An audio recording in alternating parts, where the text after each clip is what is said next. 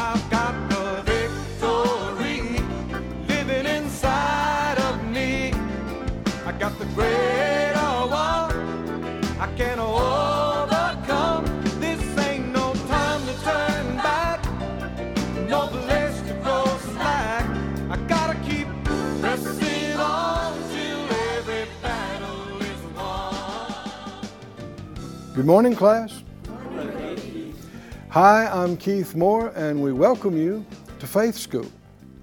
Faith School's the place where my spirit is fed, where my faith grows stronger, and where I learn how to be an overcomer.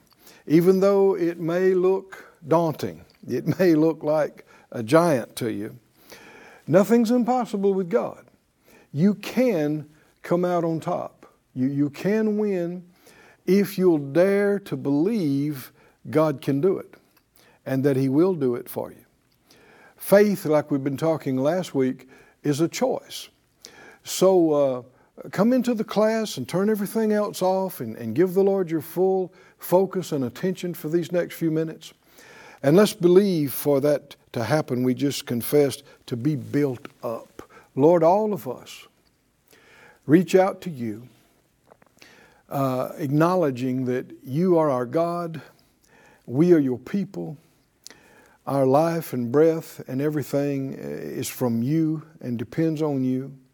And we thank you for giving us existence and consciousness and life. Thank you for choosing us that we might be a part of your forever eternal family. We want to please you. We want to walk victoriously in this life and accomplish that which is, is good in your eyes, in your will. And so we ask for it. We ask for the utterance, the direction, the quickening of the Spirit, the supply of the Spirit that makes this happen. We ask it in Jesus' name. Amen. Amen. Thank you, Lord. Turn with me again to our main text in Hebrews 3. Let's continue in our study that we're calling Overcoming Unbelief. Hebrews 3 7 says, As the Holy Spirit says, Today, if you will hear his voice, harden not your hearts as in the provocation in the day of temptation in the wilderness, when your fathers tempted me, proved me, saw my works forty years. Wherefore I was grieved with that generation, and said, They do always err in their heart, and they have not known my ways. So I swear in my wrath, they shall not enter into my rest. That first uh, generation of Israelites that were delivered out of Egyptian bondage, and there was some two million of them, that through signs and wonders, God got them out of slavery that their forefathers had been in bondage for over 400 years, over four centuries. So, this is their fathers and their fathers' fathers had not known freedom. They were somebody's property. And they, in, in reading in Exodus, in the beginning of it, especially when God started dealing with them about getting them out of there, things got worse. They got a lot worse. They were abused. They were mistreated. And, um, but regardless of the opposition from the establishment from Egypt and Pharaoh, that was one of the greatest empires and world powers there was at that time, God got them out anyway. Hallelujah. How many know God can get you out when nobody can get you out? Huh? Say it out loud God, can get me out when no one could get me out. Hallelujah. He can and he will. He could and he did. And you, you might think, and it would be reasonable to think, that after seeing 10 major miraculous events that nobody had ever heard of before, things that nobody had ever seen. I mean, it was bright sunshine in one part of the the, the country and, and pitch dark in another part. Uh, astounding things. Um, you would think that the people would begin to say, well, man, God's real and He can do anything, but they didn't. When they got to the Red Sea, they just went into full blown panic. They blamed Moses. They blamed Aaron. They said, We got to go back to Egypt. And it was only barely that they got them to stand still and, and let God do the miracle of, of splitting the Red Sea. And then they only, uh, I mean, they rejoiced when they saw that their enemy had been defeated in, in, in, the Red Sea. But in three days, just three days, when they got to Marah and couldn't find adequate water and the water was bitter, they lost their joy. They started murmuring and complaining and, and blaming Moses and doubting, saying, We're all going to die out here. And this happened for 10 major events leading up to Kadesh Barnea in Numbers 14. And the Lord said at that point, He said, How long will it be before they trust me? And how long will it be before they stop despising me and disrespecting me? And the answer was, as you can see now, reading the whole thing, it wouldn't have mattered how many opportunities they had. If you'd have them, given them another thousand opportunities, they kept sliding right back into the same fear and distrust and hopelessness and talking death and failure. It's a choice. And it doesn't matter how many miracles you're around or that you see, you can still doubt. And you can still slide right back into it. Well, by the you know, same token, on the other hand, no matter what you haven't seen, you can choose to trust. Right? No matter how tough it's been, you can choose to believe. It is said out loud again, faith, faith. is a choice. He goes on to say, I was grieved with that generation. I said, They always err in their heart. They have not known my ways. So I swear in my wrath, they shall not enter into my rest. Take heed, brethren, lest there be in any of you an evil heart of unbelief in departing from the living God. Now, he's warning us, saying, Don't do what they did. Uh, go with me, if you would, to. Uh, Psalm 78, the 78th Psalm, there are numerous places in the Word where this whole thing that happened is summarized.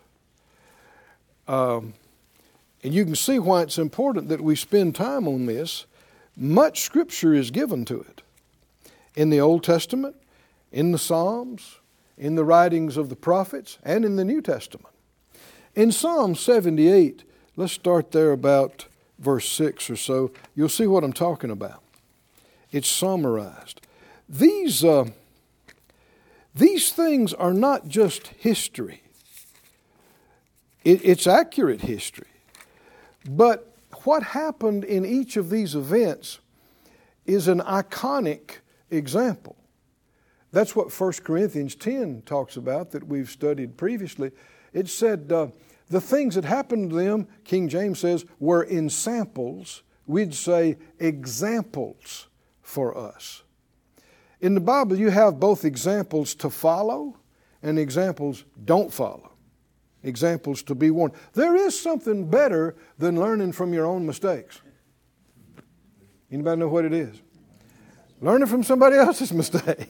Is that right? Seeing it clearly and going, huh, I ain't doing that. I'm not going to do that. Learning from others' mistakes, like one fellow said, you know, the, the school of experience can be an effective teacher, but the tuition is too high. and it's not guaranteed that you learn from it either. People say, well, your experience is the best teacher. Not necessarily. Uh-uh. You see many times where people experience things over and over again and still didn't learn. Didn't learn a thing. In Psalm uh, 78, did you find it?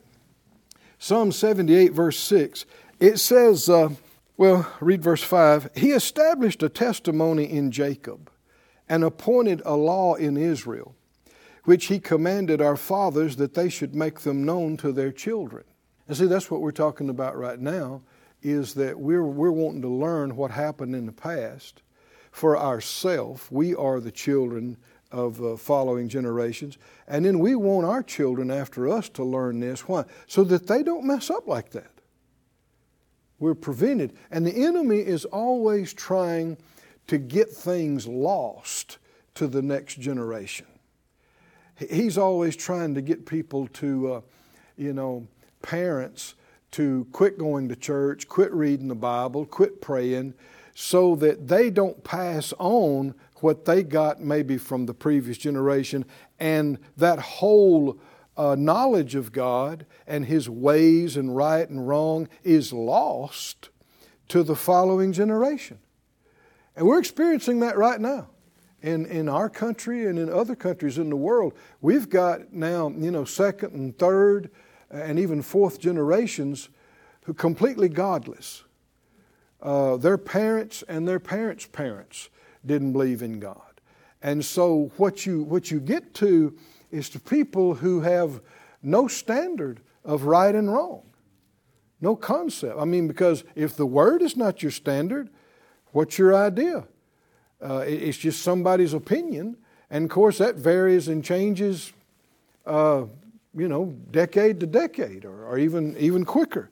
He, he goes on to say, verse 6, that the generation to come might know them, even the children which should be born, who should arise and declare them to their children, that they might set their hope in God and not forget the works of God, but keep His commandments. Hallelujah. God's will is just the opposite that each following generation not rebuild and start from the same place their fathers started from, but that they build on what their fathers gave them. And they come up in the knowledge of God. They come up in faith. They come up in, in knowing the Spirit and walking in faith and walking in the Spirit. Can you see the contrast? The enemy is trying to get each generation to lose it in that generation and not pass it on to the next. He's a thief. He's always trying to steal. But with God, his plan is, and in fact, you know, my father in the faith, uh, Kenneth Hagin, who's in heaven now, he actually said this to us and to different ones. He said, for instance, when he was a, a teenager, he was diagnosed with more than one in, incurable terminal condition. He was paralyzed by the time he was 16 years old. And multiple doctors said he could not live. He couldn't live to 17. And it looked like he was going just that way. But by the mercy of God, he got a hold of faith. He learned about it in the, in the New Testament, in, in Mark and other places without somebody helping. He tried to get preachers to come and tell him about it, and he tried to ask them questions. Could he be healed? But even his tongue was partially paralyzed, and they couldn't understand what he was trying to say. And, and in spite of all that, he was healed and lived to be, you know, uh, into his uh, 80s and had, what, 60 some years of ministry when they said he couldn't live past 16. And, uh, but what he had told, you know, numerous ones of us, and, and he had Rhema and, and a bunch of students that have continued to come through there, he said, uh, I had to stand alone. He said, I had nobody to help me. He said, but you've had everything that God has given me and, and all these other industries. He said, if you don't take what we've given you and go on way out beyond, I'm going to come kick you. The reason I say that is can you hear something of the heart of God in that? Does He want us not starting over from scratch every generation? He wants us to build on what we were given. Didn't the scripture say, others have labored and you've entered into the fruits of their labors? So that's what he's saying here that we are we, we need to pass things on to the next generation Verse 7 that they might set their hope in God and not forget the works of God, but keep his commandments, that and might not be as their fathers. And this is referring now to that, that first generation that didn't obey God that died out in the wilderness. They were a stubborn and rebellious generation. A generation that set not their heart aright and whose spirit was not steadfast uh, with God. Stubborn and rebellious. That described them, which is another word used to describe them was unbelieving. Unbelieving. So, like we've said before, there is unbelief because of ignorance, but then there is this Hebrews 3:19 it talks about they couldn't enter in because of their unbelief. It's not that they didn't know, you couldn't persuade them no matter what God did, no matter what He showed, He couldn't convince them that He was trustworthy, that He could and would do what He told them He would do about getting them into the promised land. At every juncture and opportunity when it was time to trust, they chose not to. They chose to doubt, they chose to talk death, they chose to disrespect, and chose to reject, unbelieving which is also rebellious and uh, stubborn. Rebellious and stubborn. Now, we, we talked about this. Hold your place here in, in Psalms. But let's look again at 1 Samuel 15 23. Hold your place in Psalms. 1 Samuel 15 23 is when Saul, who had become king, disobeyed God very specific commands. And then when the prophet Samuel called him on it, he denied it and argued with him. Everybody said out loud, stubborn, stubborn. Rebellious. rebellious. And another word for that is unbelieving. Unbelieving. Unpersuadable. Unteachable. And that's why Hebrews 3 calls it evil an evil heart of unbelief. It's not just that they didn't know some things, it was they refused to listen, they refused to yield. And the scripture says in Ephesians that the spirit of disobedience works throughout the world. Like 2 Corinthians 4 talks about the, the God of this world has blinded the minds of them that believe not. That's why there is this uh, resistance, there is this animosity, there is this independence, all everywhere you look, this defiance. And what it's really about is defiance against God and anything that represents Him. That's one of the reasons why so many people don't want to believe God created heaven and earth. They don't have science that proves that He didn't. They don't have any proof how things were created. They weren't there. These things are theories. They're not proven science that people talk about, well, it's, it was the Big Bang, it was the evolution. These are unproven theories that are taught like fact. But the real problem is, is that defiant man doesn't want to be beholding to a creator God wants to imagine I, I pulled myself up by my own bootstraps through sheer determination and will. I walked out of the water and grew lungs. Then I lost my tail and jumped out of the tree and became a man and have created everything that you see before. No, you didn't. No, you didn't. It's a lie. It ain't true. And people talk about, well, there's no evidence of God, just everything you see. The air you breathe, your very existence.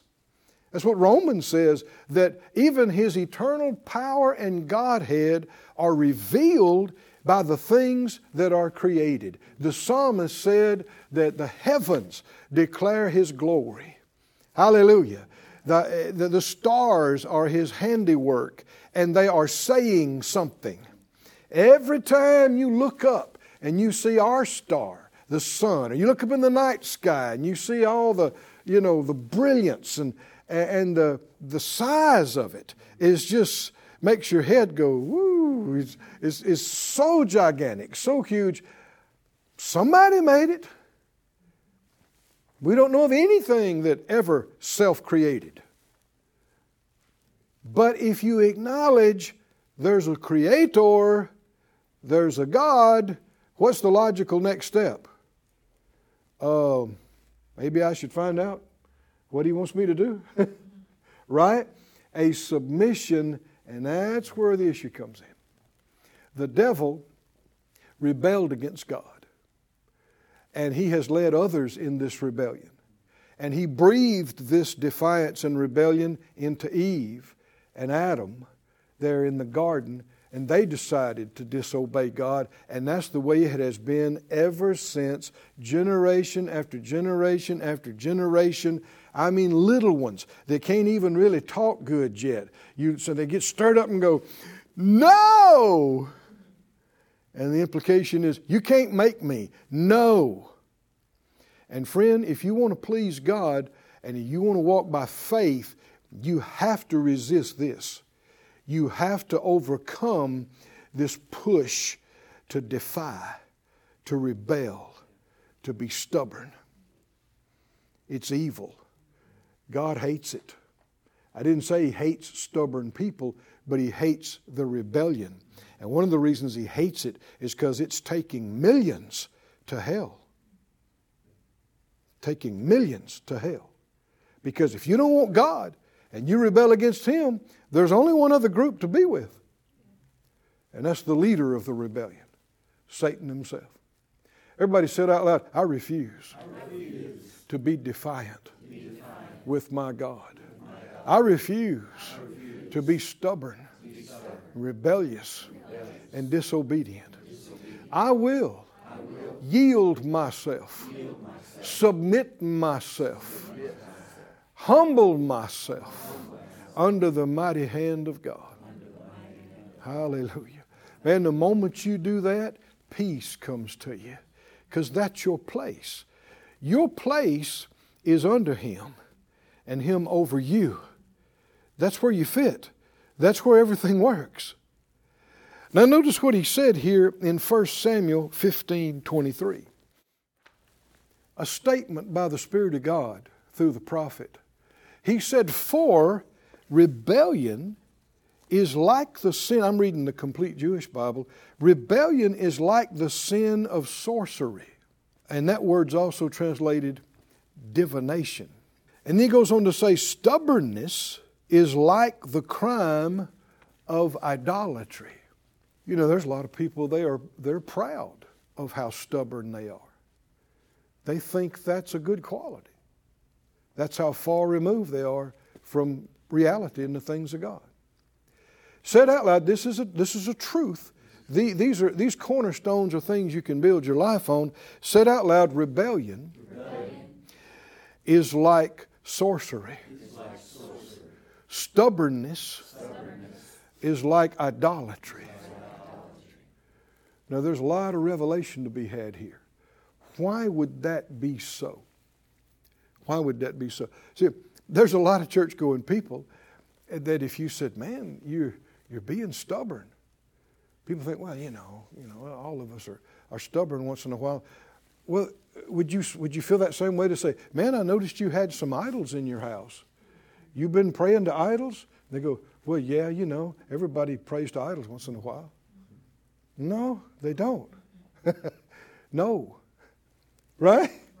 We, we haven't seen it as serious as it is. Well, I noticed you were, you, you were rebelling, you know. You're rebelling about that. Yeah, you know, I, have done that sometimes. Uh, would you say the same thing as, well, I came by your house and I noticed you, you're going through all these rituals uh, you know, witchcraft and divination. And they said, yeah, you know, Wednesdays I do that sometimes.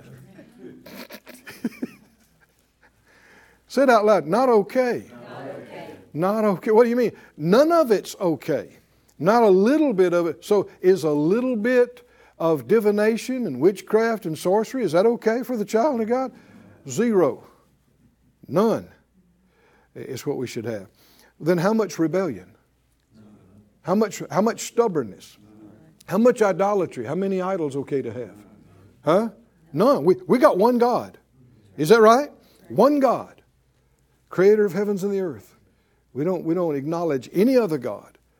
And, and listen, you need to know this. Now, pe- people do foolish things. They, they travel to other places in the world where they worship false gods and they have all these statues and all these rituals, and they do it as part of a cultural experience.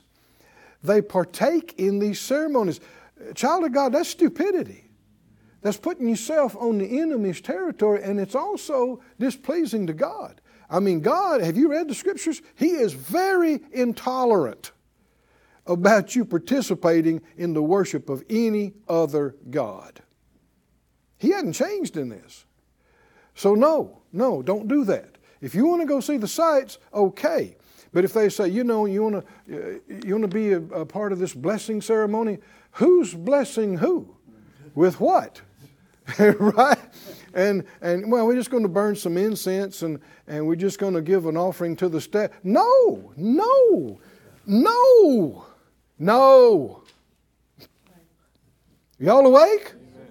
Hmm. Everybody should know better than this. Said out loud, rebellion, rebellion. Is, of the enemy. Stubbornness, Stubbornness, is of the enemy. Of the enemy. I refuse to be like this. I will yield. I will, submit, I will submit to, the Lord my God. to the Lord my God. You know, the first step in this is receiving Jesus as your Lord. And if you haven't done that, you want to do that, just pray that prayer right now, affirm it or, or reaffirm it. Say, I confess Jesus, I confess Jesus as the Lord of my life. Of my life. And I receive, Lord, I receive all you have done for me forgiveness, cleansing, washing. I have no other Lord. I have no other God. Jesus, the one raised from the dead, the King of kings, the Lord of lords. Jesus, you are my only Lord, my Savior. Amen. Hallelujah. Hallelujah. Hallelujah. Well, our time's up again. And as you can see, we're just, uh, you know, these minutes pass by quickly, don't they? We're just getting into different parts of this. But what you're seeing is not just the concept of unbelief, but the spirit of unbelief, the spirit of fear. Just like living by faith is a whole way of life, living by fear is a whole way of life, but not our way. We'll see you again soon back here in Faith School.